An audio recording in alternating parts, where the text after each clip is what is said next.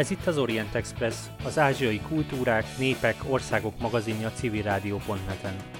Pabbendegúz vagyok, szerkesztőtársammal Szivák Júliával köszöntöm a hallgatókat.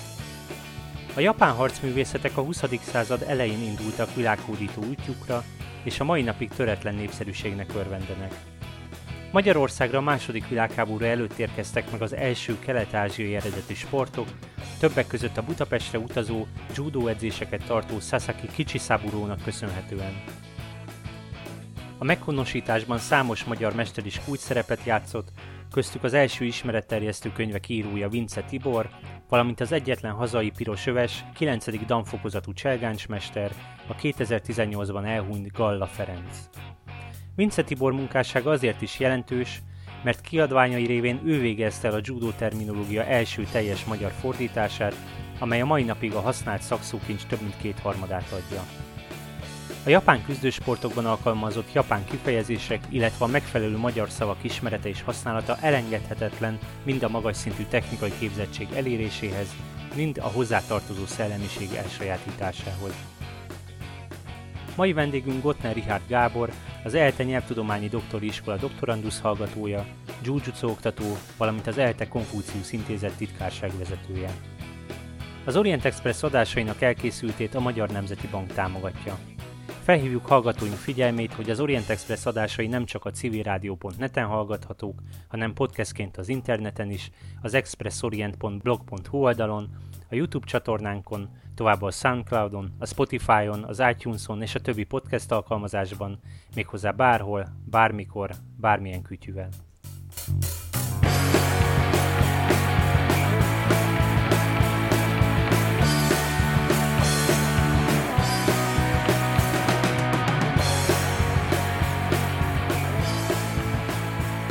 Akkor uh, szervusz Ricsi, köszöntelek a stúdióban.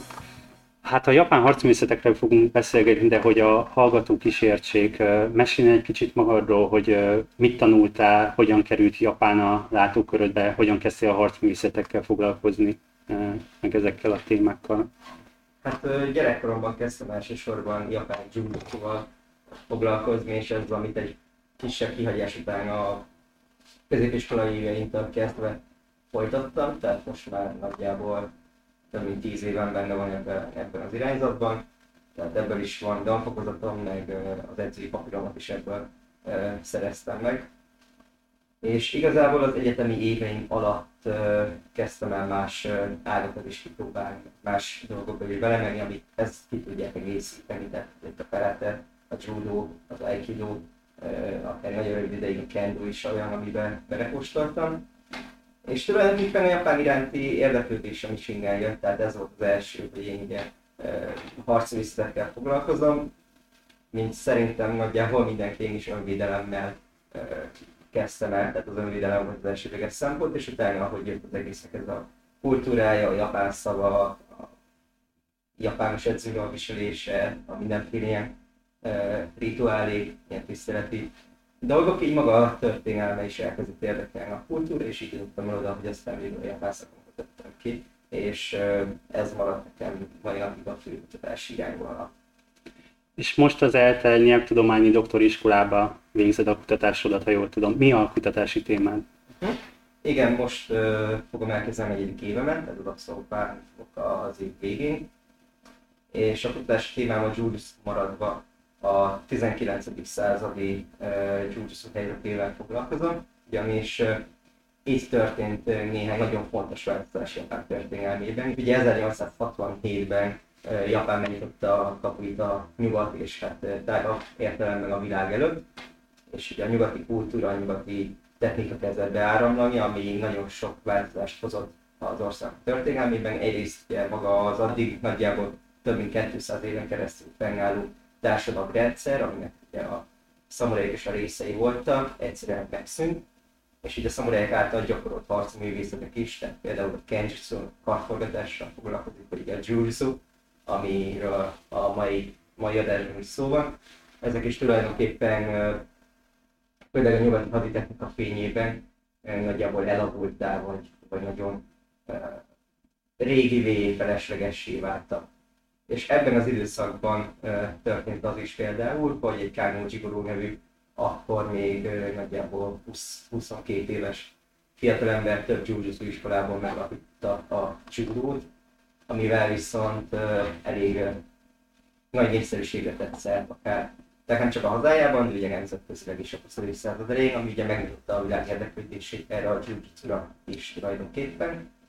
A tézisemnek az alapkérdése pedig lényegében pont ez, mivel a judónak a, az eredet története a judónak, hogy úgy mondjam, a elbeszélése arra vonatkozik, hogy amikor Kánó jiu akar tanulni, mivel a szamurájság addigra már tehát az 1880-as években, nagyjából 1870-es évek második felére, ugye akkor már nagyjából lassan egy évtizede megszűnt, és éppen ezért az volt a központi narratívája a judónak, hogy alig talált már egyáltalán tanát, és hogy maga a jujutsu, mint olyan, annyira hagyatások indult, hogy majdnem ki is halt, és Kamunnak pedig ez a törekvése volt, hogy ezt megőrizze, megóvja és megújítsa, ebből született meg a judó.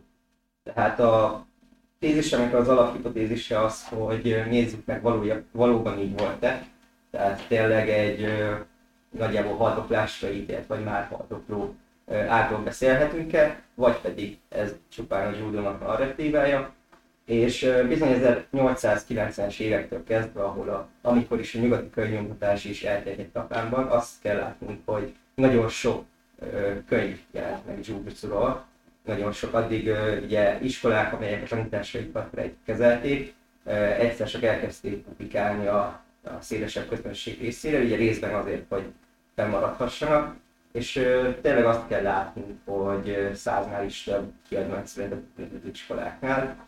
Én pedig ezeket tervezem vizsgálni tulajdonképpen, tehát hogy összesen mondjuk milyen iskolák képviseltették magukat, azokban a könyvekben mit találhatunk, tehát mondjuk egy adott iskola a saját technikai repertoárjának mekkora részét adta át, vagy tette közzé ezekben a publikációkban, esetleg mi az, amiket írnak az iskola filozófiai tanításairól, vagy egyáltalán hogyan mutatják be a saját történetüket, milyen identitást képvisel az iskola ezekben a könyvekben. Tehát ezek azok, amik a megmaradt dokumentumok alapján nagyon-nagyon jól vizsgálhatók, és szerintem ebből nagyjából kirajzolódott a, a Jules-nak a helyzete a 19. század végén, illetve bőven még a 20. század első felében is. Én azt szeretném kérdezni, hogy ugye említetted, hogy az is egy kérdés, hogy mi az, amit publikusan tettek. Azt hogy lehet vizsgálni, hogy mi az, ami publikus lett, és mi az, ami nem lett publikus azóta, így többet tudunk erről, mint abban a korszakban? Ha ez egy nagyon jó kérdés. Maga a japán budó kutatása a 60-as években indult meg, elsősorban a Tsukuba Egyetemen, és itt, történt, itt történtek az első olyan törekvések, hogy ezek a régi tekercseket, amik végül is fennmaradtak, és benne nagyon sok minden megmaradt, ezeket összeszedjék és publikálják. És tulajdonképpen a 80-as években jelent meg például a Nihon Budo Taikei című könyvsorozat, ennek több része is volt, és mindegyik egy-egy iskolát mutat be, tehát a legfontosabb iskolákat, azoknak a, a tekercseit, tehát rendesen átírták, ugye nyomda készen megjelentek az addig kézzel írt tekercseknek a szövege, és ezeket keltek egy-egy részben, és a hatodik azt mondta, hogy Jupiterról szól, ahol különböző iskoláknak a, ezeket a tanításai igazából közzétették. Úgyhogy van egy ilyen forrásgyűjteményünk, ami aztán nagyon jó alapot szolgáltat arra, hogy ezt összehasonlítsuk azzal, ami le van írva ezekben a, a könyvekben. De maguk a tekercsek is igazából olyanok voltak, hogy mai napig ilyen antikváriumos nyári segkereskedőknél ezeket meg lehet találni. Tehát, a családban volt, mint tudom én, a nagypapa, aki szamurájnak és ilyeneket, aztán ugye meghalt, és nem tudott megműködni a család, sokszor volt, hogy fogták, és egy antikváriumba eladták, és mai napig van a gyűjtők, akik ezeket viszont gyűjtik és fedesszák. Tehát ilyen szempontból ezek itt végül is kikerültek a világba. Ugye ezeket főleg még a nagyon sok iskola néhány iskola középkorban lett alapítva, aztán a korai korban lett a többségük, és ezek a tanításokat ilyen tulajdonképpen belső titkokként kötötték, tehát hogy le lettek, legyet, le lettek egyezve, pont azért, hogy átadhatók legyenek, viszont csak az iskola diákjai kaphatták bizonyos szint után. És ez nagyon fontos, hogy itt viszont a kutatás jelenlegi állása szerint egyébként, de például több iskolának is ezeket a tekercseit igenis publikálták ezekben a könyvekben, amire viszont már bárki számára elérhető volt széles körben. Egyel talán visszáblépve említetted a budó kifejezést, amiről most beszéltünk, a jiu-jitsu, a judo, ezek küzdősportok, harcművészetek, sportágak, vagy nyilván ez a köztes kategória lesz a megfejtés, de hogy a szakma mit szeret róla mondani, hogy nevezi a sportágokat? Legegyszerűbben úgy lehetne ezt összefoglalni, hogy vannak a jitsu jellegű harcművészetek, amik tulajdonképpen a jitsu az technikát jelent, a do pedig utat. Itt elsősorban egy szellemi útra kell gondolni, tehát hogy egy ilyen erkölcsi többletet is ad a gyakornak az iskola, szemben mondjuk a jutsuval, ami meg megtanítja, hogy hogyan kell embert ölni, aztán jó napot. Természetesen ennél azért árnyaltabb a kép, viszont elsősorban ugye a második világháború után, amikor egy sokkal pacifistább világnézet jelent meg Japánban, vagy akár, hogy mondjam, háborús vereség után maga a nemzet is egy ilyen pacifista identitást vett föl, ekkor került inkább előtérbe az, hogy akkor most már nem arra használjuk ezeket, nem azért tanuljuk ezeket a mindenféle küzdőágakat, hogy akkor azzal még minél hatékonyabban tudunk embert ölni, hanem pont, hogy legyen egy ilyen szellemi töblete. És nagyon sok sportnak igazán a pontosan nagyon sok harcművészeteknek egyébként sportalakítása is ekkor jelent meg. Volt már egyébként korábban is, tehát a judo az pont abban is különbözött a jiu hogy a technikák mellett lett egy biztonságosan gyakorolható küzdőrendszere, tehát rendesen szabályokkal kidolgozott egy versenyszabályzata, és azok a technikák, amik ebbe belefértek, és ezeket Kano Jigoro pont, mivel ő korábban nagyon tanult ember volt, tehát járt is nyugaton, és tehát ezeket a elsősorban az angol egyetemi klubokban zajló sporttevékenységeket, ezeknek a mintájára akart valami sajátot kialakítani Japáni, és úgy gondolta, hogy ez, ez lehet tulajdonképpen a judo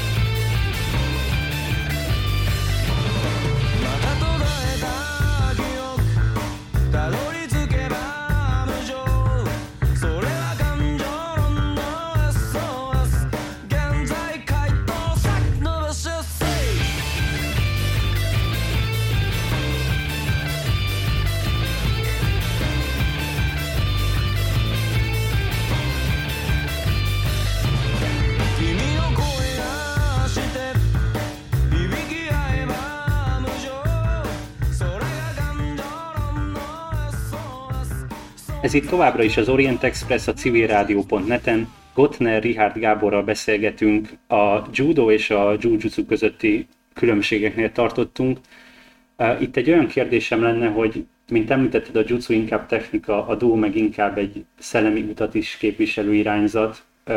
Ez azt is jelenti, hogy a do az kevésbé hatékony küzdősport, míg a jutsu az inkább funkcionális és kevésbé helyez hangsúlyt a, a fegyelemre, meg mi egyébre? Vagy mi, mi, ami a gyakorlatban is megragadható különbség a két irányzat között? Hát ami nagyon fontos, tehát azt azért nem mondhatjuk, hogy a jutsunak nincs egy szellemi része, mert igenis van neki, tehát egészen a 17.-18. században egy nagyon gazdag filozófiai anyag áll rendelkezésükre, mint a karvívás, mint pedig a jiu iskolák terén. Egyébként a karvívás az elméletre hatott a jiu ez a főleg az ELTE japán tanszékely oktatója szóvalás foglalkozott részben a doktori disszertációjában és a publikációjában is, tehát érdemes az ő munkásságát olvasni a témában. Viszont ezeket az írásokat, ha megnézzük, ezek a az elméleti írások nem arról szólnak elsősorban, hogy mi hogyan legyünk jobb emberek, meg hogyan legyünk hasznosabb a társadalomnak, hanem konkrétan lényegében a technikáknak a, az elméleti vonatkozásaival, illetve nagyon érdekes módon harctéri pszichológiával foglalkoznak. Tehát, hogyha hogyan lehet, mit tudom én, a, a félelmet, a stresszre adott fiziológiai reakciókat, tehát a eh, akár, tehát az ilyen dolgokat hogyan lehet kiküszöbölni, és technikai részben viszont Nagyon érdekes az a kérdés, hogy hatékonyabb-e vagy sem. Ami nagyon fontos különbség a judo és a jutsu között, hogy a judóban nagyon sok olyan technika vagy el lett távolítva, vagy inkább át lett alakítva, úgy, hogy ezt lehessen biztonságosan gyakorolni. Tehát a klasszikus harcvészetnek a, az alapvető gyakorlási formája a kata volt, ami ugye formagyakorlatok.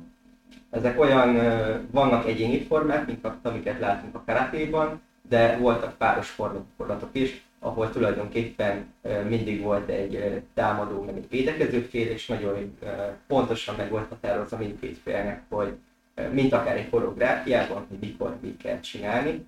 Engem pedig pont az volt a célja, mert nagyon sok olyan technika például olyan dobás technika, ami nem csak eldobta az embert az illető, hanem mondjuk az izületét is feszítette közben. Ilyenkor, hogyha a másik megpróbált ellenállni, vagy nem voltak összhangban, tehát a másik nem tudta, hogy mikor borjon bele, mikor guruljon ki ezekből a technikákból, akkor ott viszont sérülés történhetett. Éppen ezért ezek a technikák nem voltak alkalmasak arra, hogy egy szabad küzdelemben, egy szabadon folyton mozgó, ellenálló ellenfélel szemben alkalmazhatók legyenek. Éppen ezért a DO, amikor behozta inkább ezt a küzdősport részét, akkor úgy alakította ki, vagy át a technikákat, hogy erőszak alkalmas legyen. Tehát igazából nem lehet azt mondani, hogy valamelyik hatékonyabb vagy kevésbé hatékony, mert bizony a technikákat átalakítottuk annyira, hogy kevésbé legyenek veszélyesek, Cserébe viszont nyertünk egy nagyon jó módszertant, hogy ez gyakorolhassuk úgy, mi hamarabb hosszabb fejlődés, és sokkal életszerű körülményeket terem. A kardidásban ugyanez volt a kérdés, hogy ott is, hogyha valaki éles karda, vagy akár egy fakarda is dolgozott, nem lehetett csak úgy szabadon vagdalkozni, mivel nagyon-nagyon nagy volt a sérülés tehát például usággal is lehetett embert és pont ez volt a 18. században a kardió iskolák között a nagy kérdés, hogy nagyon jó, de hogy már nincsen háború, és nem gyakoroljuk ezt élesben, akkor honnan fogjuk tudni, hogy ez működik -e. És pont ebben az időszakban kezdődött meg a különböző védőfelszereléseknek, illetve a fegyvernek is a fakarhelyet egy alternatív, egy ilyen bambuszból készült rugalmasabb parnak a kidolgozása, amivel viszont szabadon lehetett akár teljes erővel vágni, és tulajdonképpen ebből született meg a 19. századra a mai kendő is. Tehát nagyjából feláldoztak néhány technikát cserét azért, hogy a meglévőeket, vagy az átalakítottakat viszont sokkal életszerűbben tudják gyakorolni. Tehát tulajdonképpen nem egy ellenmondásról beszéltünk, hogy valamelyik hatékonyabb vagy nem hatékonyabb, hanem inkább arról, hogy hova helyezzük hangsúlyt. És ideális esetben egyébként, ahogy a judóban is, ahogy a kendóban is mai napig vannak katák, amiből bennük ezek a veszélyesebb, csak koreográfiával gyakorolható technikák, és a szabad küzdelem, ahol meg viszont ezt a populisszokat kell megkötni, hogy akkor úgymond kevésbé hatékonyabb technikákat gyakorlunk. Hozzátéve azt, hogy azért most már egy polgári társadalomban élünk, tehát lehet, hogy annyira nem is baj, ha nem tanuljuk meg, hogy kell valakinek a nyakát kitölni lényegében. Én még kicsit visszakanyarodnék a harctéri stresszkezelési technológiákat és a lefagyási kérdéseket. Tudnám mondani pár példát, hogy milyen stratégiák voltak erre? Uh-huh. Az nagyon érdekes egyébként, főleg Musashi írt erről, tehát a nagyon híres Borinosú öt könyvet című könyvében, illetve a másik nagyon híres korabeli mű, ami ezzel foglalkozik, ez a Hei Kadensho, amit egy Genji Yumingenori nevű kardíró írt. A, mind a kettő elérhető magyarul, a Musashi könyvnek több fordítása is van, én mindenképpen azt ajánlom, amit Abetetsushi fordított, ő a hazai Kendunak a igazgatója, tehát a japán nyelvről fordította, ez nagyon fontos, illetve a már említett Szabó Balázs fordította le több másik művel együtt a Heiho Kadensho, szintén Japánból. És itt már megjelenik az a fogalom, amit például úgy hívnak, hogy Yamai, Yamai, ami a harcvészet betegsége. Tehát itt beszélnek olyan fogalmakról, például, hogy megtorpan ki. Itt a kiértelmezést még a, tulajdonképpen a Mencius értelemben használják, hogy úgy próbálták megfogalmazni, hogy újra az úr a házban, és a ki az ő szolgálja. Tehát ha én azt akarom, hogy emelkedjen fel a kezem, akkor ki lesz az, ami felemeli a kezemet. Ez ugye igazából átülhető a mai sporttudomány nyelvére is, tehát tulajdonképpen az agyból érkezik egy elektromos impulzus az izmokba, amilyen hatására az izomfelveszőnek a kezem felemelkedik. És hát bizonyos pszichológiai környezetben viszont ez megszakadhat tulajdonképpen, vagy nem is megszakad, de hogy inkább ugye az izmok megfeszülnek, hogy a, az agyát lévő múltban, és ezek nem mindig jönnek össze.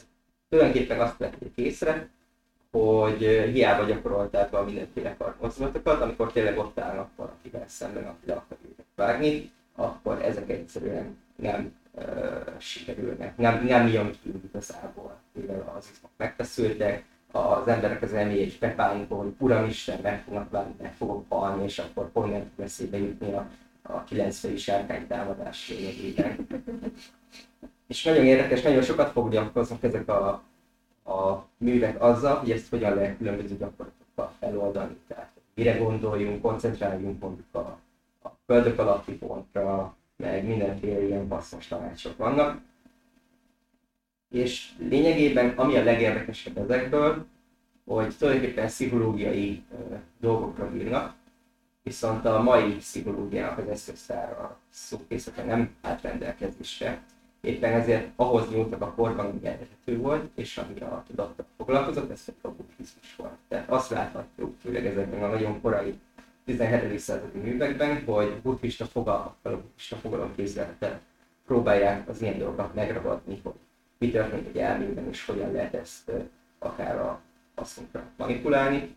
Éppen ezért viszont, amikor a mai korember ezt olvassa a kontextus nélkül, azt veszi észre, vagy arra kezdetésre jut, hogy ez tele van vallási tartalommal. És igen, elég hamar el jutni oda, ami a mai általános elképzelés arcelisztekről, hogy hát ez tulajdonképpen arra van, hogy ezáltal megvilágosodjunk, hogy ilyen buddhista értelemben fejlődjünk, közben feltétlenül erről van szó. Arról meséltél, hogy a 19. században mit, vagy hogy alakultak ki ezek a harcművészetek. Jelenleg Japánban milyen szerepet töltenek be a japán társadalomban? Erről mit tudunk?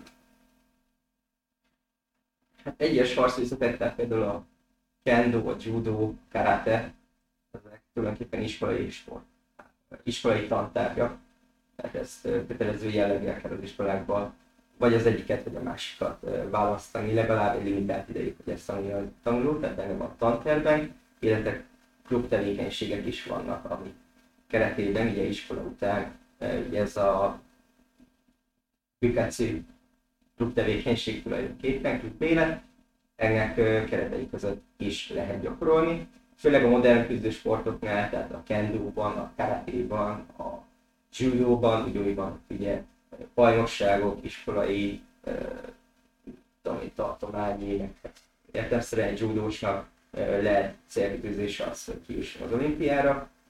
A klasszikus harcművészetet pedig főleg akár csak nálunk, tulajdonképpen ilyen szabadidős, rekreációs sportként jelennek meg. Különösen fontos az, hogy ott egyfajta ilyen hagyományőrzésről is szó van. Tehát, de azért az, hogy ma már egy japán üzletember egy 600 éves kargibú iskolát gyakoroljon, annak nagyon nincsen önvédelmi értéke sok esetben kardot, hanem ez inkább hasonlítható ahhoz, hogy itt Európában is vannak klasszikus vívással foglalkoznak. Ugye a HEMA mozgalom, ami ugye ezeket a lovagi vívást próbálja feleleníteni, tehát minden ilyesmi is megjelenik tulajdonképpen. Tehát hagyományőrzés, kikapcsolódás, rekreáció, stb. Érdekes módon az önvédelmi vonala annyira nem erős talán, pont azért elég jó a közbiztonság. Úgyhogy ez inkább így nélkül nyugaton, meg hát más országokban érdekes.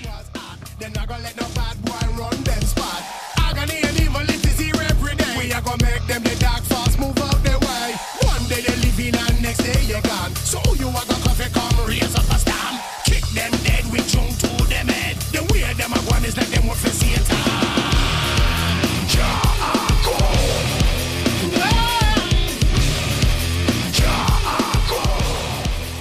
Ez itt továbbra is az Orient Express a civilrádió.net-en. Gottner Richard Gáborral beszélgettünk a japán harcművészetekről. Az előző blogban a harcművészetek Japánban betöltött szerepéről volt szó. Kilépve Japánból a világon melyek a legnépszerűbb japán harcművészetek? Meg mint említetted, Japánban inkább hagyományőrzés, gondolom amúgy globálisan inkább az önvédelmi fókuszra helyezik a hangsúlyt. Mi a helyzet ezzel? Nincsenek előttem a pontos statisztikák, uh, amit tudok, ami nagyon népszerű, ugye, akár itt van, akár ugye a karate, talán az a, az a legnépszerűbb. Ez az Egyesült Államokban is nagyon-nagyon mert főleg meg volt egy katonai bázis, vagy van mai napig egy katonai bázis Okinawán, és ott egyébként ez bent, hogy az ott állomásozó katonáknak tanítottak karatét az ottani mesterek.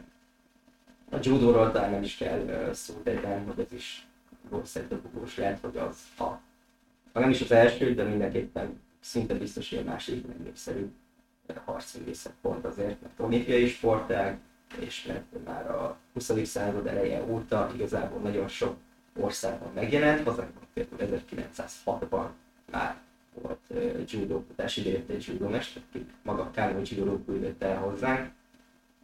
Ami még nagyon népszerű az Aikido, ugye ez az a harcművészet, amit ő helyi szintén a japán jujutsu alakított ki, önálló iskolaként a 30-as évek végén, 40-es évek elején, úgyhogy a háború után ez is aztán egyre inkább a, arra törekedtek az elképülőporok is, hogy ez nemzetközileg is terjedjen. Az Egyesült Államokban, Hawaii, Európában is, tehát Európában pont például az 50-es években, 1951-52-ben jelent meg először egy Mochizuki Minoru nevű mesternek köszönhetően, illetve még a kendo az, ami nagyon elterjedt nagyon sok országban, itt van például abszolút, tehát Magyarországról mondják, hogy az európai, de legalábbis a közép-európai kendo fellegvára.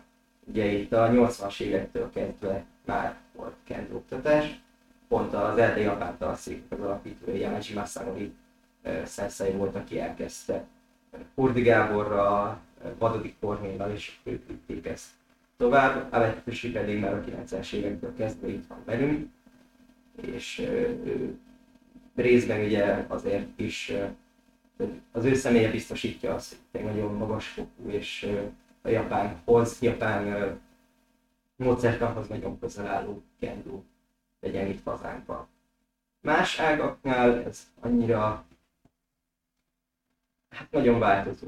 Tehát én azt veszem észre így, amennyit, amennyire belelátok az Egyesült, Államok, Egyesült Államokban, és uh, Nyugat-Európában is egyre nagyobb teret nyerni a kurjú, tehát a régi típusú harcvisztek, mikor az interjú elején beszéltünk, tehát a jutsu, akár a kenjutsu, tehát a régi vívó iskolák, ahol így az emberek próbálják felfejteni a saját hagyományos gyökereit, úgy eljutnak ezekhez a régi iskolákhoz, ami így az ős eredő, és sokan uh, mutat érdeklődést az iránt, hogy ezt tanulják. Maga a jujutsu pedig egy nagyon-nagyon érdekes helyzetben van, ugyanis a judóval együtt az is a 20. század elején került át. Nagyon sok esetben uh, sok jöttek át tulajdonképpen, nem is feltétlenül judósok, illetve kicsit így elégész, kicsit össze lett ez a két fogalom nagyon sokáig uh, Európában lényegében és itt nagyon hamar elkezdtek az európai ö, mesterek is saját iskolákat kialakítani. Úgyhogy jelenleg például itt Magyarországon japán jujutsu, ami ténylegesen úgy japán, hogy, hogy Japánban van a központ, és japán mesterek rendszerességnek neki, egy szinten nem is lehet találni.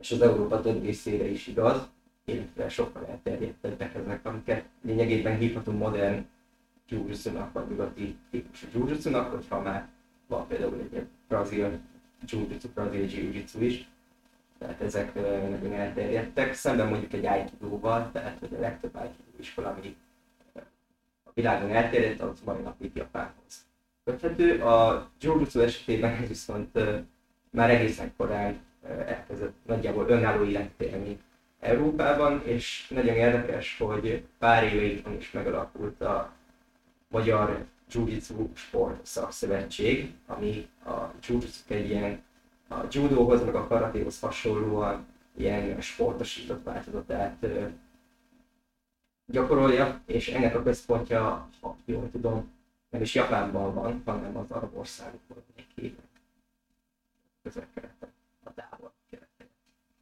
A hallgatóknak a, talán a jitsuról, mint kifejezésről többet is hallhattak, mint a jiu-jitsuról, meg előbb említetted a brazil jiu-jitsut, erről mesélnél egy kicsit, meg egy olyan kérdésem lenne, hogy ez az irány, ez talán népszerűbb a világon vagy Magyarországon, mint a tradicionális jiu-jitsu? Maga az átírás az egy nagyon jó kérdés, és nagyon sokáig itt ülhetnénk, ha bele akarnánk menni. Nagyon egyszerűen úgy tudnám összefoglalni, hogy a jiu-jitsu egyébként a helyes eredeti japán forma, tehát jiu hosszúval és akkor jutsu, és mindenféle jiu-jitsu, meg jiu-jitsu, az tulajdonképpen már egy ilyen e, uh, nyugaton tulajdonképpen mutálódott formája. De azt hozzá kell tenni, hogy amikor a jiu-jitsu elkerült Európába lényegében, akkor még viszont nem volt annyira kidolgozva a latin, nem volt annyira kidolgozva, és nem volt annyira elterjedve a latinetűs átírás, tehát csak kontextusba helyezzük, a Hepburn átírás, amit mai napig használ, használnak nagy részt, ami az angol nyelven alapul, a Hepburn átírás a japán nyelvnek. James Curtis Hepburn a harmadik és jelenleg véglegesnek tekintett változat 1886-ban adta közzé.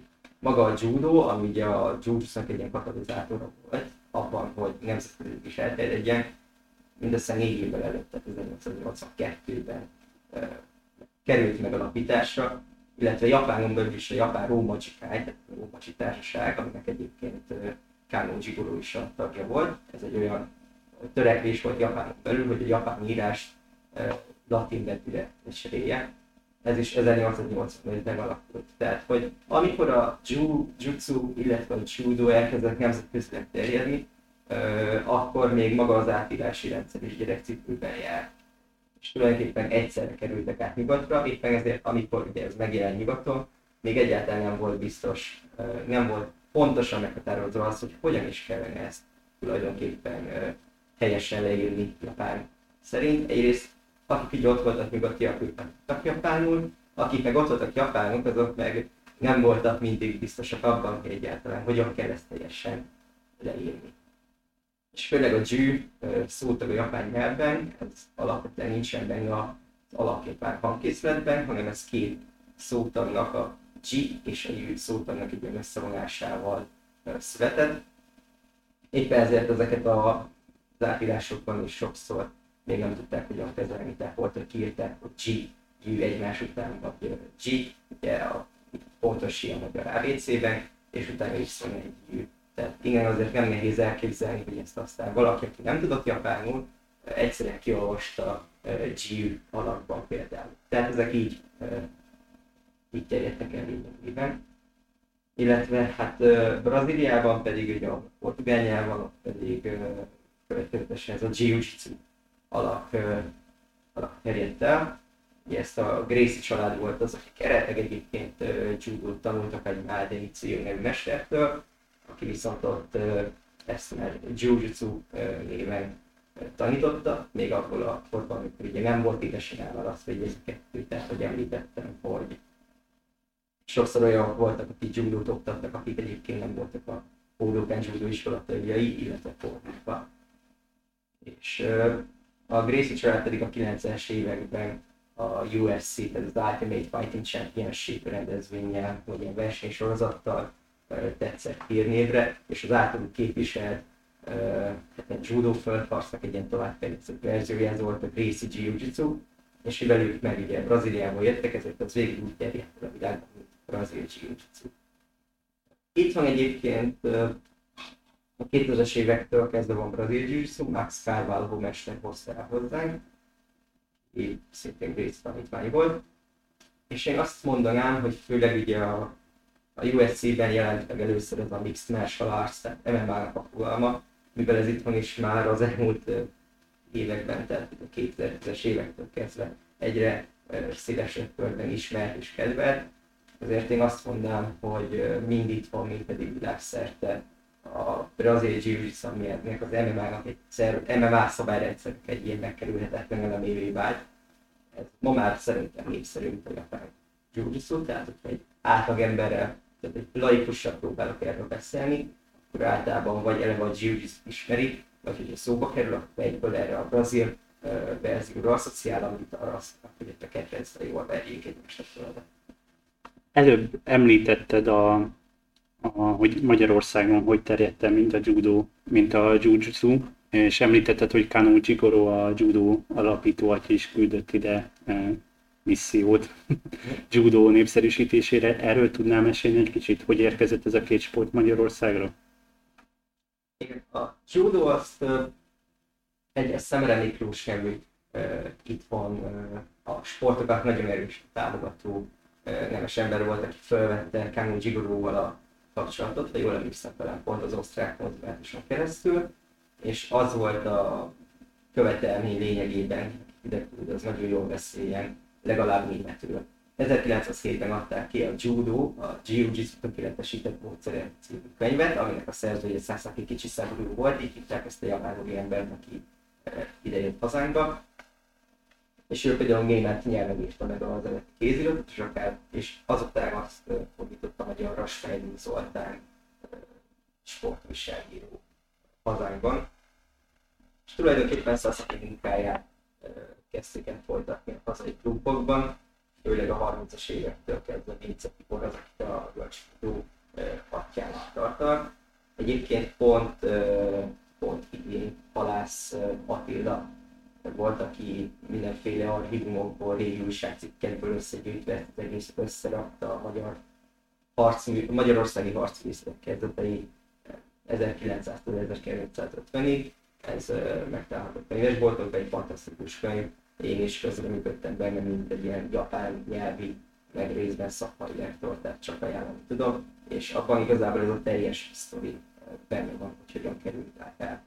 Nagyon érdekes, Sasaki után például járt itt egy japán mester, Tobaki Saburo, aki a Tenjin Shinyori iskola mestere volt, ami a judónak volt egyik ilyen ősiskolája, judozott is, és ő például jártas a parhívásban is, úgyhogy vannak magyar újságcikkek, hogy ilyen bemutató meccset vívott a, a kornagy, egyébként olasz származású vívó mesterével, Vitalo Santellivel is, tehát erről vannak különböző cikkek, amik ezt így, hát sajnos annyira szakmai részletessége nem taglalják, hogy ki mit csinál, de így megírták, ez egy ilyen nagy esemény volt. A jiu pedig igazából a 60-as, 70-es évektől kezdve jelent meg, elsősorban Kelemen Istvánnak köszönhetően, ő az, akit ma a magyar jiu alapítójának ismerünk, illetve ő meg is alapította a saját iskoláját Kelemerium néven, ő pedig elsősorban Angliából, tehát ő Angliában tanult Robert Clarktól, és az angol jiu-jitsu tekinthető nagyjából a magyar jiu alapjának, ami egyébként ugyancsak a 20. század elején indult meg, tehát akkor jelentek meg az első mesterek Angliában is, részben Uenis és Sadakazu, Tani Yukio, Yaketaru, ezek azok a nevek, akik említhetők, de például 1908-ban Mae Demitsu is járt Londonban, akik később Brazíliába ment, és a Grixi családot kezdte el tanítani, tehát itt azért elég nagy összefonódások vannak lényegében. És az angolok is ezekből dolgozták ki.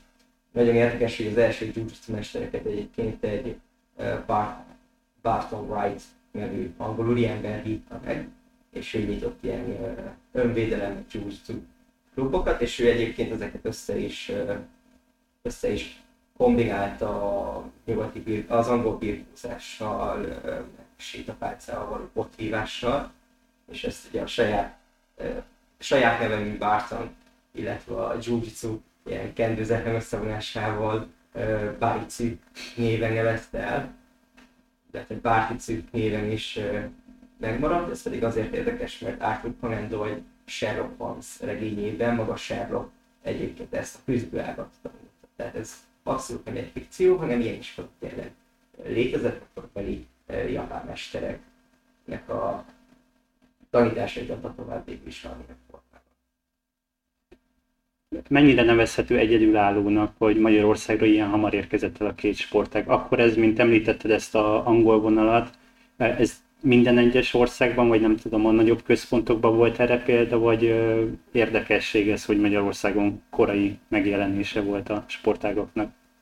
Mindenképpen érdekessége, tehát igazából a nyugati világban Tehát Angliában, Németországban, Franciaországban, az Egyesült Államokban is nagyjából erre az időszakra tehető egyébként, tehát az Egyesült Államokban és 1880-as években tartották az első ilyen bemutatót az akkori volt elnöknek, Ulysses Grantnek. Egy Tenjin Shiori bemutató volt, és ennek a fiatal Kamo Jigoro is a, a tagja volt a bemutató csapatnak. Most 1870-es években volt a bemutató, ahol a, az Egyesült, Egyesült Államok volt elnök, Grant is részt vett.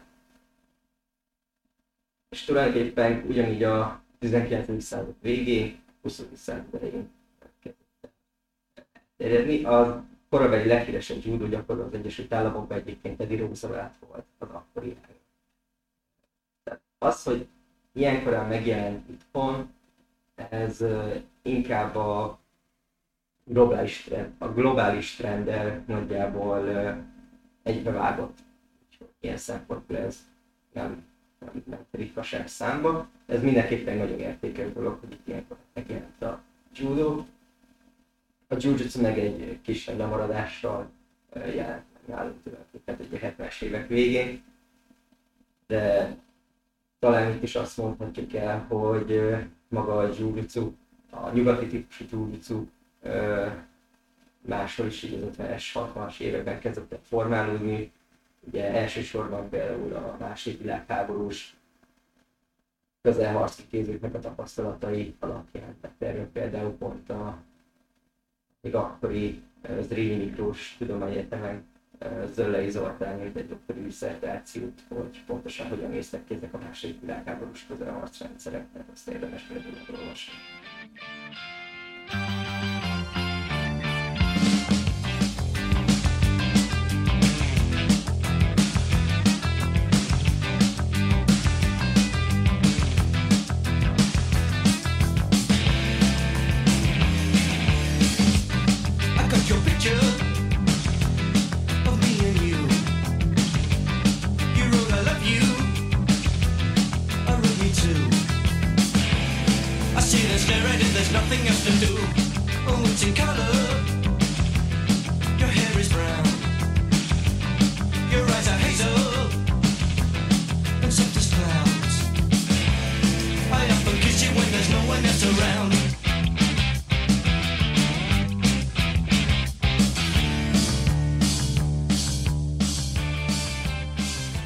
Továbbra is az Orient Express a civilrádió.net-en.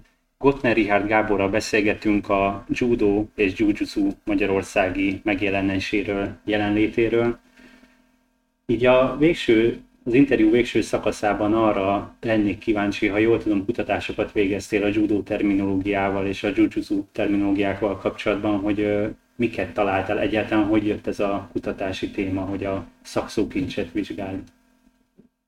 Egyrészt nekem ez mindig nagyon érdekes volt, mint laikus gyakorló, tehát már középiskolás koromban is így nagyjából ittam ezeket a mindenféle japán szavakat, japán kifejezéseket. Aztán amikor elkezdtem egyetemen tanulni és rendesen japán nyelven foglalkozni, akkor sajnos rá kellett jönnöm, hogy hát egyébként az edzőim nem tudnak japánul, meg egyébként a mindenféle, ugye akkoriban én kicsit kilúgtam, mert mindenki az anime manga vonalról jött, tényleg pont így egy ilyen kis régi módikban én még embereket szerettem verni, és ezért kerültem a Japára. És ugye ez volt igazából ez a Dunning Kruger effekt, hogy azért lett valaki egy feketőve, és megtanul néhány japán szót, tud japánul, mint hogy aki megnéz néhány uh, animét, azt sem tud japánul. Ez tovább terjed az, amit, hogy Yamete Unicsa lényegében. És uh, eljutott meddig a felismerésig, hogy itt azért nagyon nagy problémák vannak lényegében abban, hogy fogalmunk sincs, hogy miről beszélünk az edzésen. És pont a BS, tehát a, az alapszakos szakdolgozatomat a témáján gondolkodtam, és én eredetileg egyébként ezeknek a magyarországi kialakulásáról szerettem volna írni. Viszont a konzulensem Szemerei Márton volt, aki meg ugye elsősorban nyelvészettel foglalkozik, és nekem azt mondta pont, pont ennek kapcsán, amikor én felvezettem, mit szeretnék kutatni, akkor azért közölte, hogy ez rendben lenne, csak hogy amik itt azért megjelenik mindenféle harcművészeti könyvek, azok nagyon nagy jó indulattal sem nevezhetik egyébként szakirodalmi Tehát, hogy ezek alapján ezt összerakni nem egy, nem egy akadémiai kutatás. És azt javasolta, hogy inkább próbáljam egy akár mondjuk a nyelvészetnek a disziplináján keresztül megközelíteni ezt a dolgot, tehát hogy legyen egy tudományos alap, és akkor azon belül viszont ezeket, mint elsődleges forrásokat vizsgálja. És akkor jött az az ötlet, hogy rendben, akkor nézzük meg, hogy ezekben a könyvekben tulajdonképpen hogyan jelenik meg a japán nyelv a használata, mennyire tudják ezt jól átírni egyáltalán, hogyan írják át ebből, vagy magyaros szerint mindenféle. És akkor ebből született meg az alapszakos szakdolgozat tulajdonképpen, hogy végignéztem nagyjából ilyen 150 könyvet, be, beettem magam az utolsó évben Széchenyi könyvtárban, meg játmazat, fáriumokat vásároltam fel mindent, amit, amit figyeltem, és akkor kivistálsz, hogy milyen szavak vannak, hogyan használják őket, és kijött az, hogy nem van. És a mesterszakos szakdolgozatomban pedig nagyjából ezt a témát görgettem tovább, akkor már ugye kicsit le kellett szűkítenem. Tehát eredetileg ez átvettem a judo, a jujutsu, a karate, a kendo, kenjutsu, aikido-nak a szókészletét, viszont itt meg már inkább arra voltam kíváncsi, hogy főleg a judo, jujutsu-ban van egy magyar nyelvű terminológiák. Lemegy az ember egy karate edzésre, akkor ugye általában nem azt mondják, hogy a külső blokk, hanem az, hogy szotouke, meg nem azt, hogy alsó sötésen, kedán barály. Ugyanígy Aikidónál ugye azt fogja hallani általában, hogy Nikio, Ikko, Kotegaeshi, meg minden ilyesmi, tehát japán kifejezéseket. Ellenben viszont uh, judóban és jujutsuban is elég erősen. Nagyon sok esetben viszont kifejezetten magyar nyelvekkel találkozik, tehát hogy bádobás, támasztott uh, tudom én, csukódobás, tehát ilyenek. Ugye részben azért, mert amikor ezek átkerültek a 20. század elején, akkor nem minden esetben volt a, a nyelvezet is átadva, illetve ez teljesen érthető, hogy azért nem fogunk egy technikát kihagyni, mert nem tudjuk a japán nevét, nem fogunk úgy tenni, hogy ez nem létezne, hanem megpróbáljuk felcímkézni, akkor, hogy a mi fogalmaink szerint, tehát azt látok, hogy egy olyan dobás, ahol a, egyik ráfonja a lábát másikra, akkor ez egy láb, lábfonásos dobás például. Tehát így alakultak ki ezek a terminológiák 20. század elején, szerettem volna megnézni akkor, tehát összegyűjtöttem ezeket a magyar terminológiákat, a magyar judo meg juice könyvekből, illetve a még én japánul tudtam, ugye a judo esetében elég könnyű dolgom volt, mert ott azért van egy, tehát ott eleve megvan a tananyag, ami már megvan. A judo esetében azért ez más, mivel ott nagyon sok különböző iskola van, egyiknek saját terminológiával, tehát sajátos megnevezésekkel, van mondjuk olyan technika, ami A meg B iskolában teljesen máshogy hívnak, meg van olyan is, mondjuk, hogy van egy elnevezés A meg B iskolában is, és teljesen más tapad.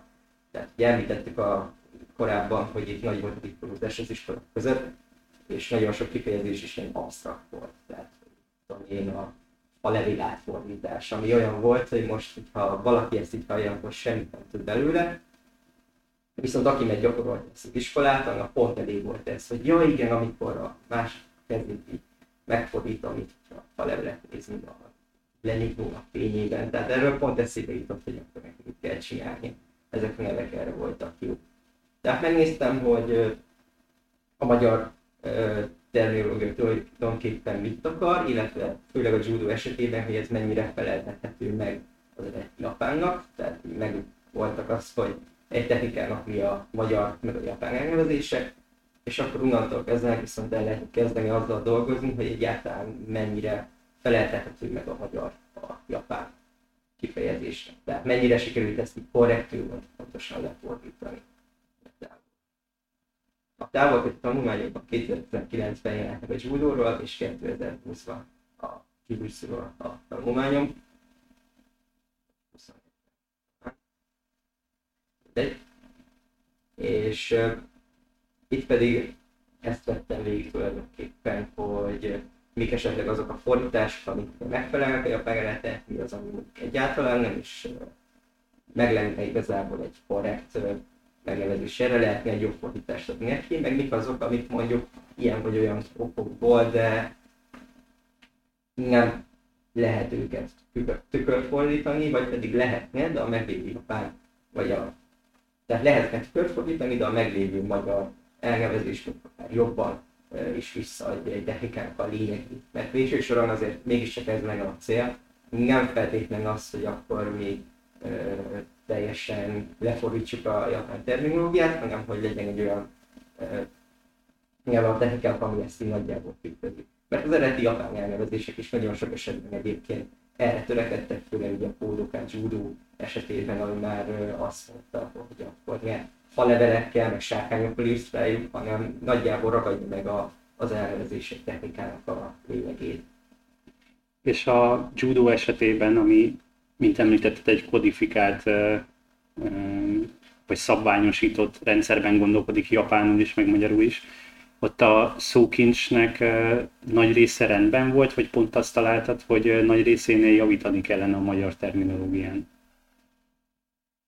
Most itt nincs előttem a publikációt, egyébként ezt százalékos arányban megadtam, nagyjából itt mit itt, tehát hogy több kategóriát is meghatároztam, hogyha valaki ezt így olvassa. Elérhető most már az OGS felületén teljesen ingyen open source PDF-ben letölthető, tehát vannak, amik nagyon jól megfelelnek, vannak, amik nem, mert hát egyszerűen nem úgy fordították le, de le lehet őket fordítani jobban is.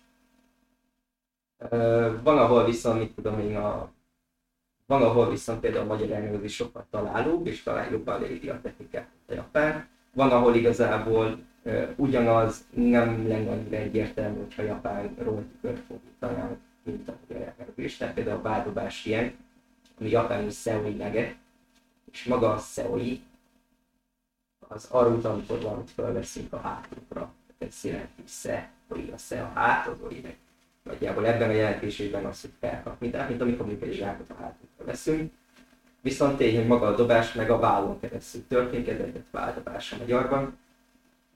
És ez sokkal könnyebb elmagyarázni a magyarban, sokkal könnyebb egy szóba összefogni váldobás, mint az, hogy a dobás. Tehát ez kicsit nyelvű is, mint a, a tükörfordítások sok esetben. Mert pedig nagyon érdekes az pedig például az, amikor maga a technika egy japán reálián. Ilyen például az én egyik személyesen kedvencem a Tomoyage, ami magyarul fejen átdobás néven lett ismert. Most ez, ha valaki hallja az, hogy fejen átdobás, akkor egy nem képzelni. Viszont a japán tomoe szó meg egy olyan kifejezés, aminek nincsen magyar megfelelője, mert ez erre állja a sushi, vagy a gésa, tehát ezt nem lehet egy, egy az egybe átültetni. Nem el kell magyarázni, mi is a tomoe. Maga a tomoe kettő vagy több ilyen edihal ö, alakú, egymással ilyen összefogódó ö, mintázatot jelöl.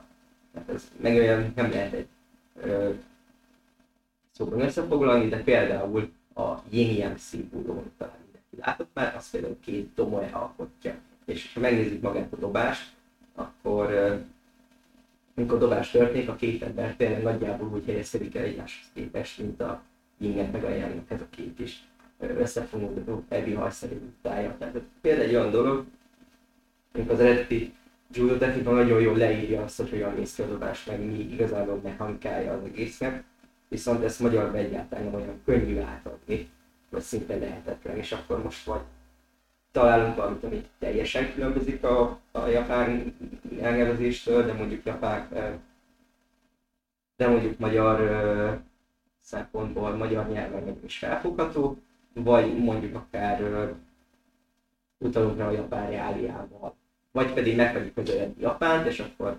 megmagyarázzuk, hogy ez azért Tome, mert akkor majd ezt jelenti, írás például ilyen.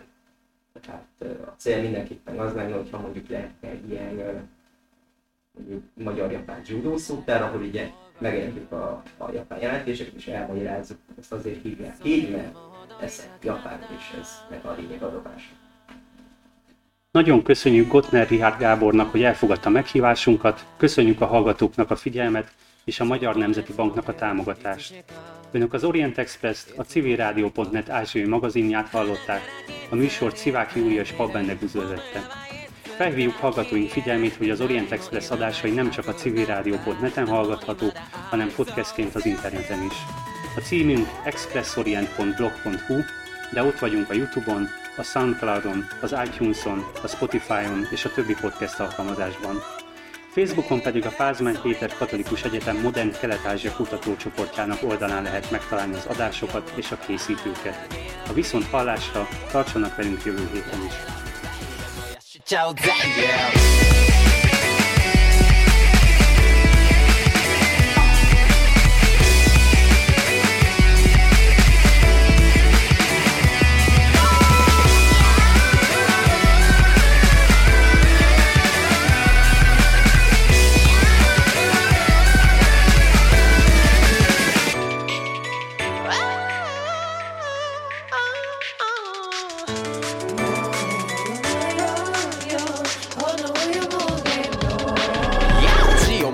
変わりもせずに。人のないとおかし全部燃やせやおや。おしいにお前を火の粉。焚きつけるのが仕事。ガソリンとステロイ燃える様を見事。冷やすビールしない。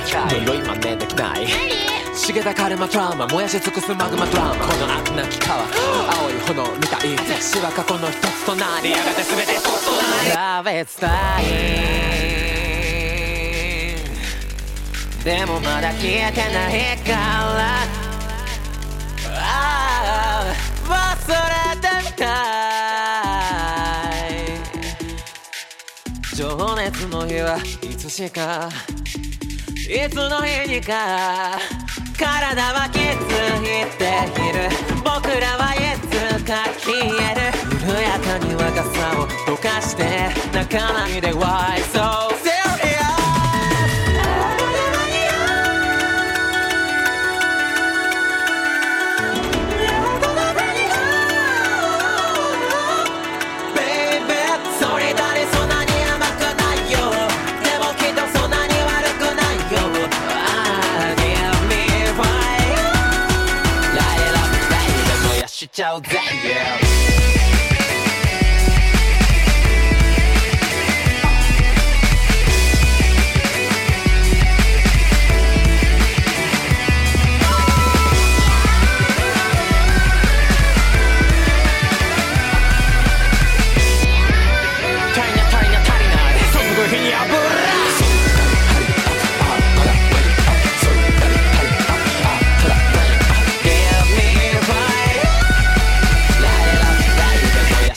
ちゃうぜ Yeah パレードオーバーそれでも踊りたかった